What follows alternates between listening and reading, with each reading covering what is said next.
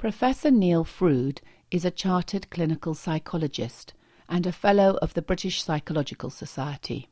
His work in clinical practice involves working with patients diagnosed with a variety of mental health problems. Obviously, one of the things that happens if somebody receives a diagnosis is that that label is something which can have all sorts of implications it has, for example, a social implication, generally speaking, to be given a label, which is often a lifetime label of something like schizophrenia, is very stigmatizing. There are other diagnoses, however, where people sometimes, well, what happens is that it sheds a different light. People often actually are quite relieved that rather than just having an odd set of behaviours, that now they have got something which is a diagnosis. An example of that would be the many people who've suffered for decades with Tourette's syndrome, thinking that they were odd themselves, thinking that their behaviour was strange, not having any explanation for it, any label for it, thinking they were unique, often being teased, often, you know, suffering a great deal from this who then discover, after all, that they are one of many people who have a condition which is fairly well understood, which is Tourette syndrome. Another example, indeed, would be dyslexia, where generations have felt that they're stupid, they can't read, they can't even read and write, they're illiterate, and so on. And now the label of dyslexia is one which gives us a different understanding of people, where we understand that people can be very bright indeed, but they have a particular and very specific disability, which is that of dyslexia or dysgraphia if they can't draw, or dyscalculia if they can't add up, and so on. So there's a whole generation of those, but the notion is that these are specific disabilities and they certainly don't add up to what the alternative label, which is a playground label rather than a DSM label, which is stupid or thick or whatever it is. It's a very different view if you then actually apply dyslexia, dysgraphia, and so on. The Diagnostic and Statistical Manual of Mental Disorders, or DSM, provides standard criteria and a common language for the classification of mental disorders. The fifth edition is due for publication in 2013. Another classification system, International Statistical Classification of Disease and Related Health Problems, or ICD, allows every health condition to be assigned to a unique category. The 10th edition was published in 1992. The actual process of diagnosis has changed somewhat over the years in that what the DSM system and ICD have also done is to try and become more reliable. The notion being that if you're reliable, you've got a half chance of being valid as well. And the increase in reliability is really been by making criteria more sort of measurable so that, for example, rather than say has trouble sleeping, it would be has had trouble sleeping for at least three months, at least three days out of the seven each week on average. It would be that, and the notion is that that increases reliability because what you mean and I mean by has trouble sleeping might be different. Whereas if we count it up in terms of number of nights, then we're presumably, with the same evidence, we would come to the same conclusion. So reliability is increased. I mean, some have always been very reliable. If you've got, for example, a hand washing OCD, it doesn't really take a lot of hard evidence or reliability studies or anything like that. You're going to get agreement between people. But there are some labels like schizoaffective disorder, which overlap with affective disorder, but also with schizophrenic disorder. And it's there you get all sorts of blurred lines, furry lines, and there are difficulties there.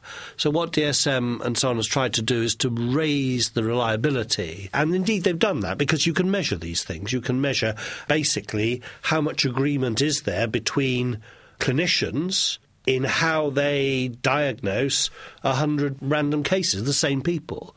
We can show that over the years, with each version of DSM, reliability has increased.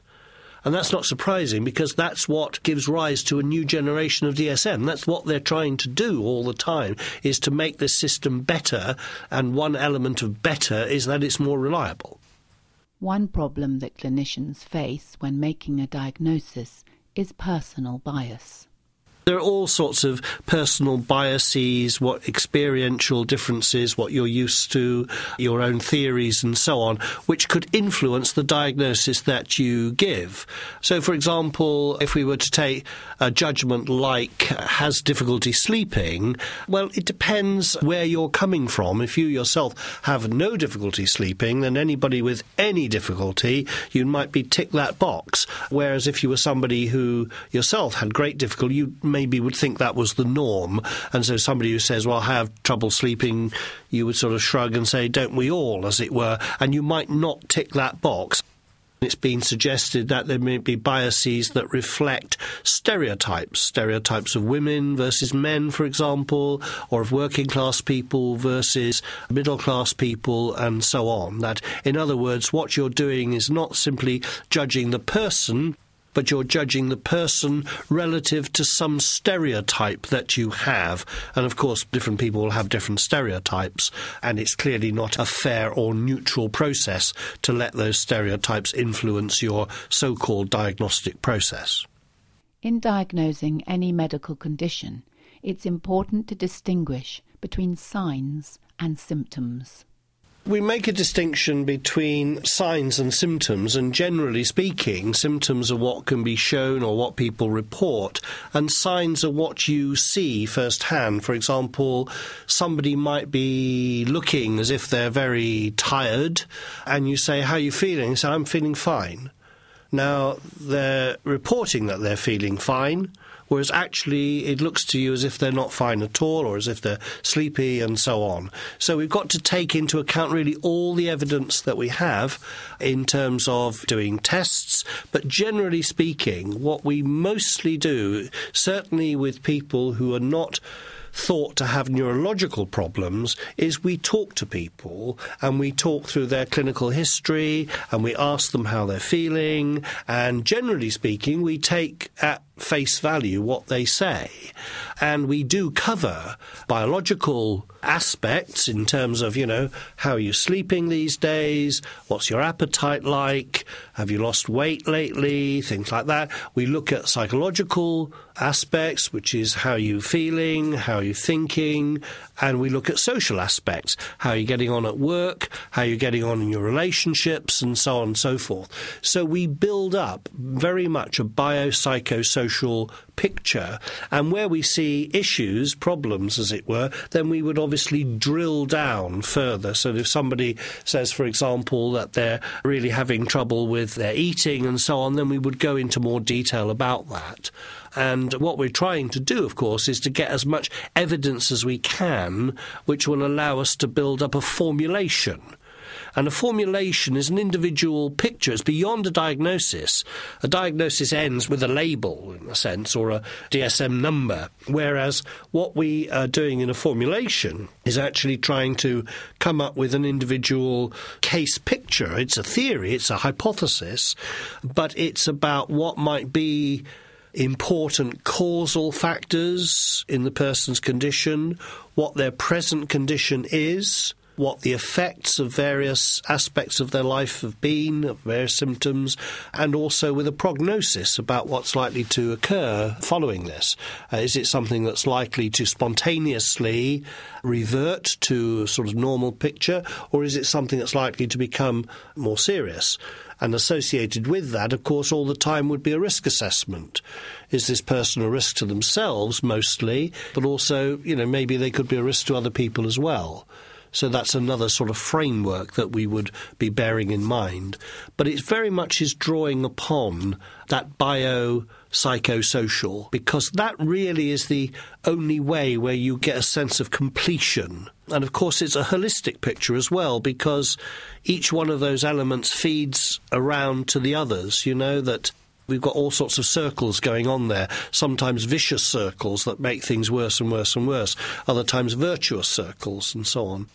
Obviously, there are cases in which we want very specialist knowledge. An example would be that we really want to have a brain scan on somebody, and so we would arrange that a specialist in that technological approach takes our patient that we're involved with in a holistic way, and they supply really just one piece of information. And of course, we can just look at the biological and the medical sort of aspects of this.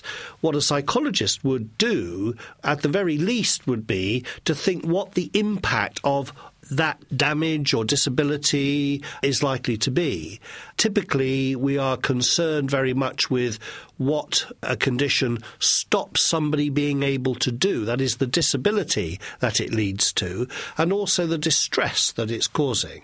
So, whereas you can do a biomedical analysis and stop there without just ignoring, as it were, the person's social condition and so on, that really tends not to be very fruitful. And I don't think many people would want to do that. Let me tell you that when I was training, which was a long time ago, there was one particular finding from the local uh, hospital where I was working, a uh, piece of research there, which absolutely amazed me at the time. It amazes me less now. Let me tell you what it was. It was at the Institute of Psychiatry in London where there was a very famous neurosurgeon. And this neurosurgeon carried out brain surgery at a rate of knots, as it were, and had many, many patients and did lots of research. And looked to see at one stage in one study what predicted good recovery from the brain surgery. And as you can imagine, it was partly the size of the tumour that had been removed, let us say, partly it was to do with the age of the person. So it was these sorts of biological, understandable, predictable variables, and then something that came out as highly, highly significant remember this is in recovery from brain surgery, was whether the patient was married or not. And that at that time, you know, I thought that's really interesting. How can something like whether you walked up the aisle and signed a piece of paper, how can that possibly affect your recovery from brain surgery? It really was crossing that barrier. Now, today, that I'm a born again biopsychosocial person, I have no difficulty in understanding that. But it stood out to me, and we're going 40 years ago now, it really struck me as very, very odd and I always think these correlations where you get something like that, something which is very social, affecting something which is very biological, like where you get people telling stories of trauma, and that telling of a story actually affects the level of their immune functioning and their immune system. And I just think that's it's almost like magic, but that's where the biopsychosocial and what it indicates, and this is the whole fascination of the area, is how everything is tied to everything. It is holistic. It's like the old thigh bone connected to the knee bone, and it's really every aspect of the system is connected to everything else. Even when taking this biopsychosocial approach, diagnosis is not always straightforward. Clearly, there are some cases, some people would come in and they would say something like, I'm finding that I'm now having to wash my hands 20 times a day and I check on things and so on. And I think in cases like that, we would have little difficulty in diagnosing, in this case, OCD. In other cases, people come in and we're not absolutely sure. For example, a lot of people go to their GP with aches and pains. And it actually turns out, after lots of investigations and so on, that these people are depressed and that the physical signs and symptoms here are actually signs and symptoms of a predominantly psychological situation. Now, sometimes people come in and we're not sure whether maybe it's this or maybe it's that. And what we're always looking for is the sort of acid test. We're looking for the litmus test as to whether somebody, let's say, has got some physical ailment which responsible for the aches and pains, or whether it's depression. And so we would have a test, ideally, that would separate out one from the other. It might be that someone comes along and they have got symptoms which are rather extreme distortions, delusions, hallucinations. And there the issue might well be whether they have got bipolar disorder. I mean, we normally think of that as the old manic depressive disorder with a lot of depression and then in between bouts of depression there are phases of mania where, you know, they lose inhibitions and behave in antisocial perhaps ways and schizophrenia, which comes again in lots of different forms. But often there is a problem about which label or which diagnosis to apply. And that obviously is again important in terms of our understanding, in terms of treatment, in terms of care planning, uh, because we need to know, we want to know what the likely outcome is going to be. And so we would apply, basically, if you look at the criteria in DSM for bipolar, bipolar and for the various types of schizophrenia, then you will find that there are tremendous overlaps, but also there are these differential characteristics, and it's those that you would use then to apply to make a diagnosis. Let me say anyway that all diagnoses really should be considered to be provisional so that you do sometimes get clinicians who are said to be wedded to their diagnosis. That means that once they've decided that somebody is bipolar, there's nothing on earth that's going to persuade them otherwise. Whereas there are people who are much more flexible and will take in new evidence and say, I guess I was wrong. It looked like bipolar, but now it seems to me the most appropriate diagnosis here would be one of, let's say, paranoid schizophrenia. Another problem clinicians face when trying to make an appropriate diagnosis is comorbidity. Sometimes people have two or even more conditions at the same time. They're obviously going to interact, and sometimes it's rather difficult to disentangle to find out whether, for example, there is both a depression, let's say, and there is anorexia, or whether maybe what's happened is that this, uh, let's say, this young woman has developed anorexia that has had such an impact on her life and on her relationships that she's now, as a consequence of that, become depressed. Now, that would be a very sort of common picture. And the question now would be do we consider that to be two conditions, depression and anorexia, or do we consider it to be anorexia with a spin off effect, as it were, down the line, which is depression? Certainly, it would be the case that almost anybody with a disabling, distressing condition is likely to be anxious or depressed as a result of that. But in some cases, there will be people who have a, as it were, genuine standalone depression and also anorexia. And again, the way in which we treat that person might be different, I guess, in those two cases. Obviously, when we have the burgeoning of the number of disorders, which has happened with the DSM through the various versions of it, it's now DSM 4, and with each version, it's really the number of disease entities, as it were, has increased. So, to an extent, because you've got that increased number of recognizable disorders, you would imagine that you're going to get greater comorbidity because somebody who's depressed, if you scan for all the other possibilities, then there's a, in a sense, almost a high chance that they're going to have at least one of the other conditions. To some extent, that's offset by the fact that DSM, for example, often will say that if you've got somebody with anorexia who is depressed, then don't count that as standalone depression as well as anorexia, take into account that this is actually better seen as a symptom of anorexia rather than as a standalone depressive illness. Because the main things, depression and anxiety, are both symptoms but they're also types of disorder. And in some cases, they're best regarded as symptoms, in other cases, they're best regarded as the disorder itself. By taking a holistic biopsychosocial approach to diagnosis, treatment can be tailored specifically to the individual. Take, for example, a case of somebody who I've been seeing for some time. We'll call him John. John has OCD and he's a checker. He checks, he probably takes him about an extra hour each evening before he goes to bed, checking, you know, the windows and the taps and the electric plugs and everything. His checking depends entirely on how he's doing at work, whether he's stressed or not.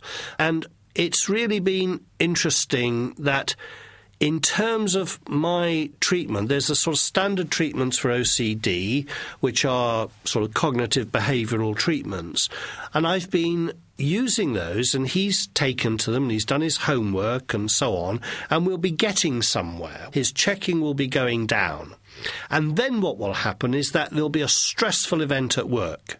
And this has gone on for so long that we now have a metaphor, which is it's like the tide comes in and washes away the sandcastles that we've been building. So we're doing good CBT work, we're building up and so on. We're getting success, and then something at work will happen, and it completely puts him back to as bad as he ever was before. So we've got to take into account both, you know, I'm sure there is a biological aspect to his OCD, as there is to many, if not all, cases of OCD. So I'm sure that there is a chemistry issue there, why he's vulnerable. There might be a genetic vulnerability, etc., so on. So we're not ignoring that.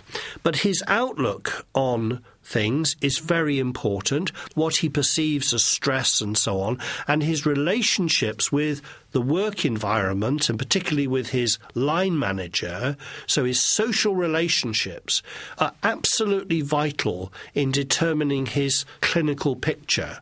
And in fact, what's happening, what happened for ages, was that all of my and his therapeutic efforts were being completely swamped by social kickbacks, as it were.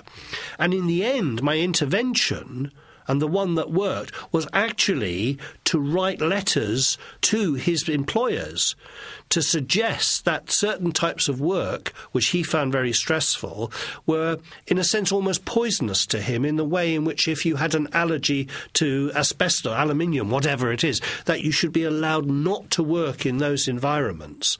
And that actually showed a major improvement. So what that did was to clear the deck so that we could then do the CBT and the sandcastles, as it were, did not get blown down. From the Open University. For more information, go to www.open.ac.uk forward slash use.